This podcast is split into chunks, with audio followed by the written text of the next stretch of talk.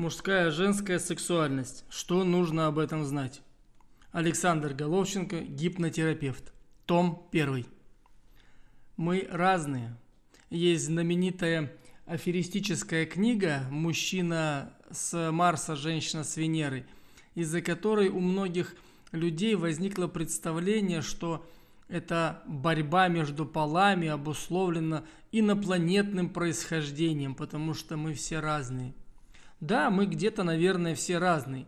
Есть первичные половые признаки у мужчин, которые наружу, и есть половые признаки у женщин, которые внутри. Этим действительно обусловлено и принятие решений, и поведение в жизни, и поведение со своим партнером.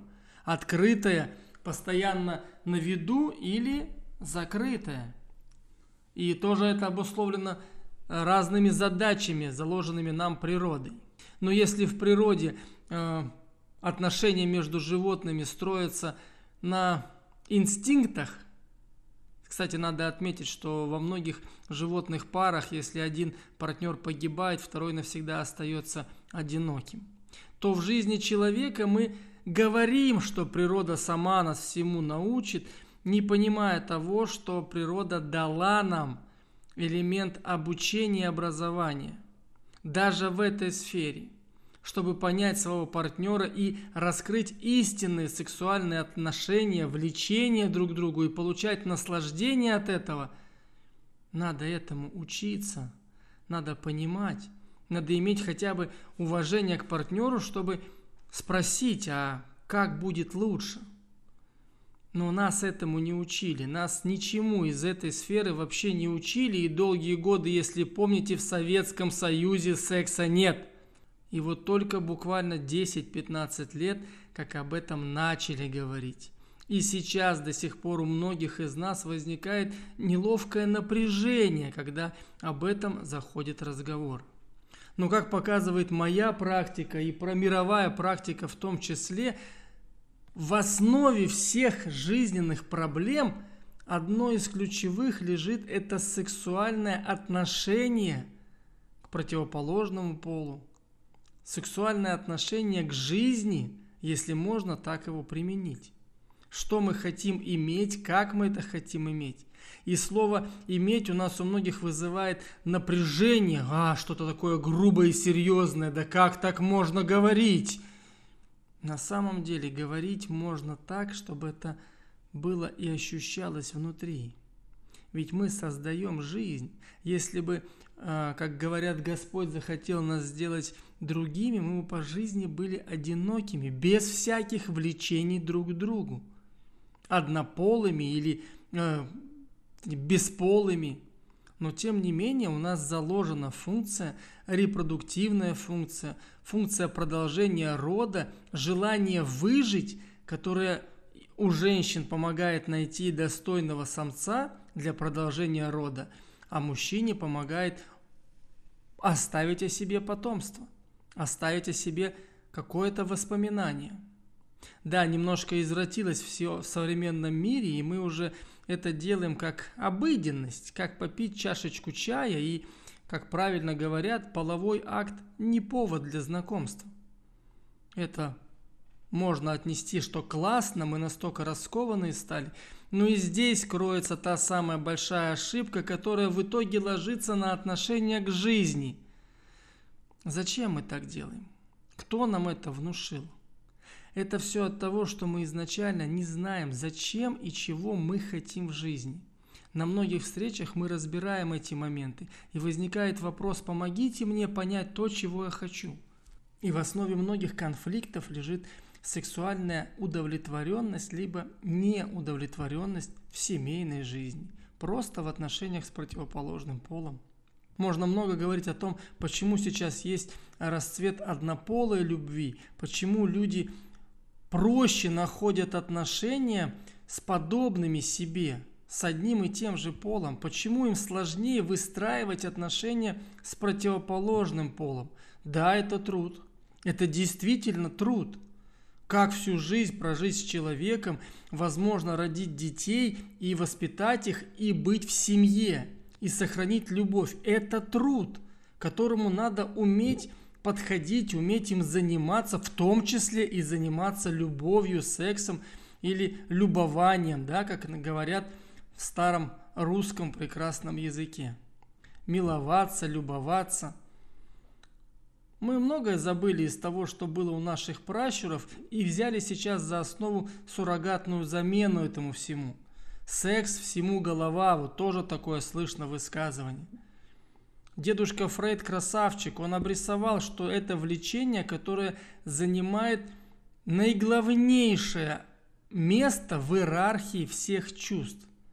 Все, наверное, знают, если не знают, подскажу, что э, у такого великого полководца, как Наполеон, мнение Жозефины было главнейшим. И его первой целью было положить весь мир к ее ногам. Представляете? Вот такое простое сексуальное желание и привело господина Наполеона к тому, что он поработил практически полмира.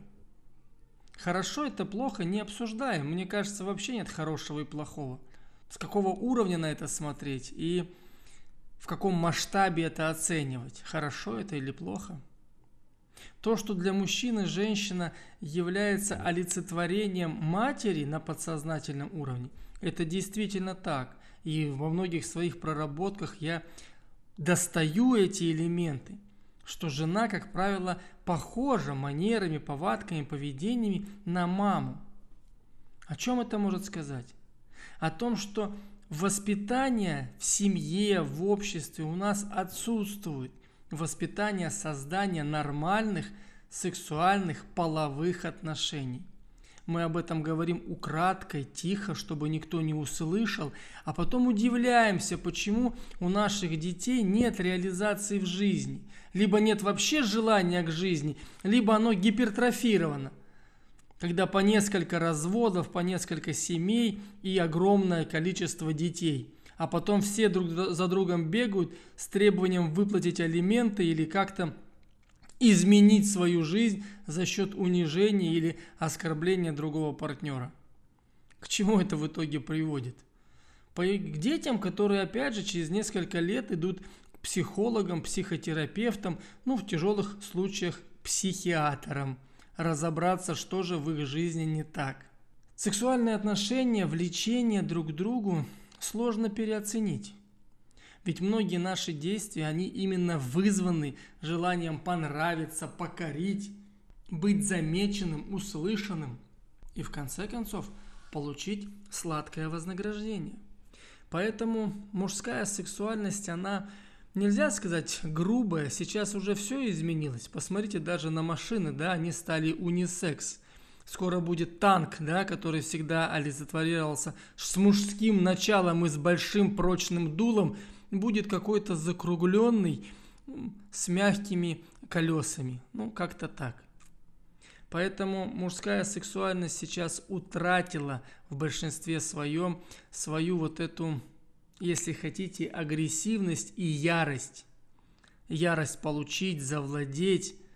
А женская сексуальность, наоборот, произошел замена этих понятий. И сейчас женщина уже понимает, что ей в большинстве случаев мужчина-то и не нужен.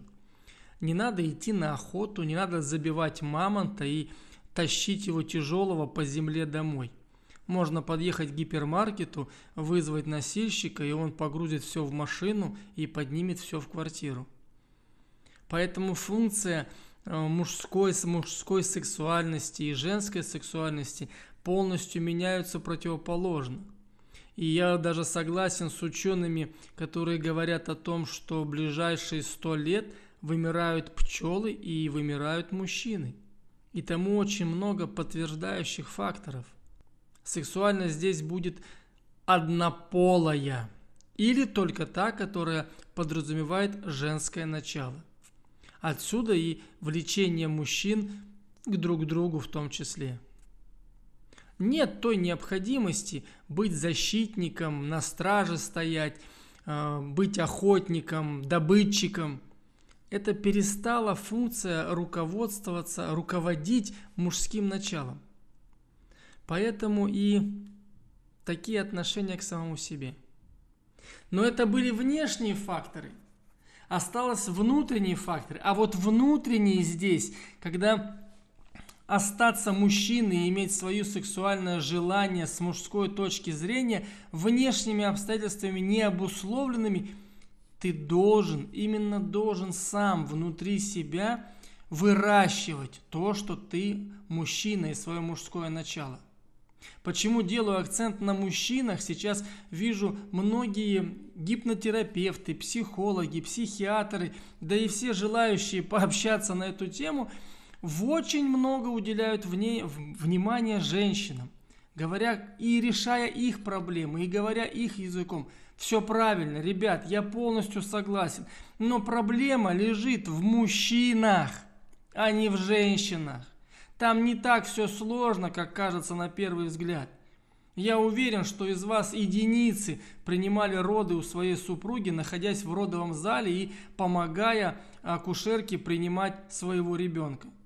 Поэтому там не так все сложно, как кажется на первый взгляд, но проблема находится в мужском начале. Будучи представителем сильного пола, я реально говорю то, что вижу и то, что вижу на своих проработках с представителями сильного пола. Полностью или частично, но в большинстве случаев процентов на 80 растворяется мужское начало.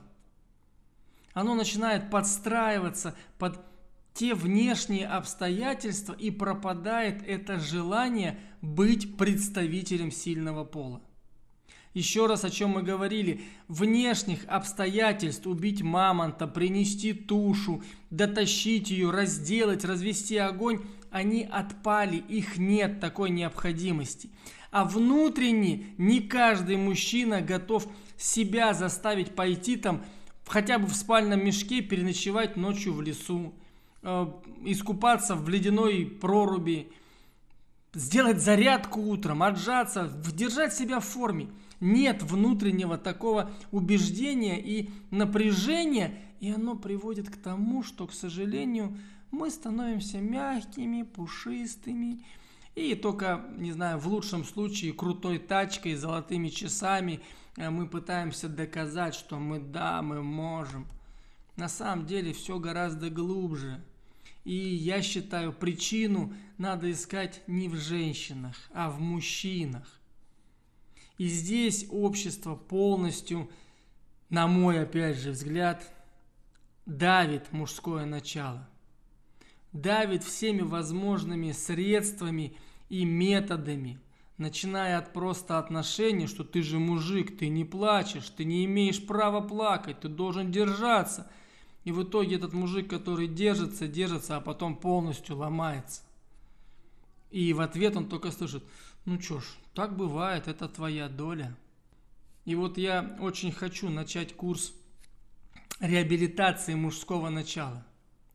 Обратите внимание, вот сейчас как бы стихли все эти военно-патриотические клубы, потому что не с кем воевать. Вот под этой причиной не с кем воевать или не против кого бороться, оно и растворяет мужчин. Воевать не с кем, правильно. Но внутри этот стержень требует постоянной работы над самим собой. Постоянным укреплением своего духа. Постоянным. Только так мы сможем сохранить этот вид разновидности человеческого существования. Мужской вид. Ведь очень много, да что-то много, статистику посмотрите – 45-60 лет 90% мужчин вымирает. Вымирает. Потому что нет в них потребностей. Я сейчас не буду спорить с шизотериками, которые говорят, да, ищи свою потребность, там иди, зарабатывай деньги, все классно, все классно, но как это сделать? И никто не говорит никакого конкретного действия, что надо делать. Программа есть только одном. Осознай, что ты мужчина, и если у тебя нет внешней возможности это реализовывать, у тебя есть два стула и просто отжимайся между стульями. У тебя есть в кране вода, просто принимай хотя бы контрастный душ. У тебя есть голова, просто сиди и думай, рисуй, вырисовывай то, почему ты мужчина, что тебе надо сделать. Жизнь, она очень мудро и гармонично устроена. Эволюция убирает с жизненного пути все то, что отмирает. И я очень хочу, чтобы мужская часть нашей планеты все-таки вспомнила, что они мужчины, и хотя бы перестали бухать. Ну вот такое окончание лирического выступления, ведь алкоголь – это главнейший враг мужчины, как физиологически, физически, так и морально. Вот такая получилась не совсем веселое тело. Тема, ее, конечно, можно раскрыть еще глубже, ища первопричины и истоки таких отношений. Но найти можно причину, что делать. Значит, эволюция к этому подвела, смириться с этим тоже нельзя. Искать свой путь, искать свое мужское начало и зажатые в городских джунглях мужчинам, парням, надо заниматься самим собой.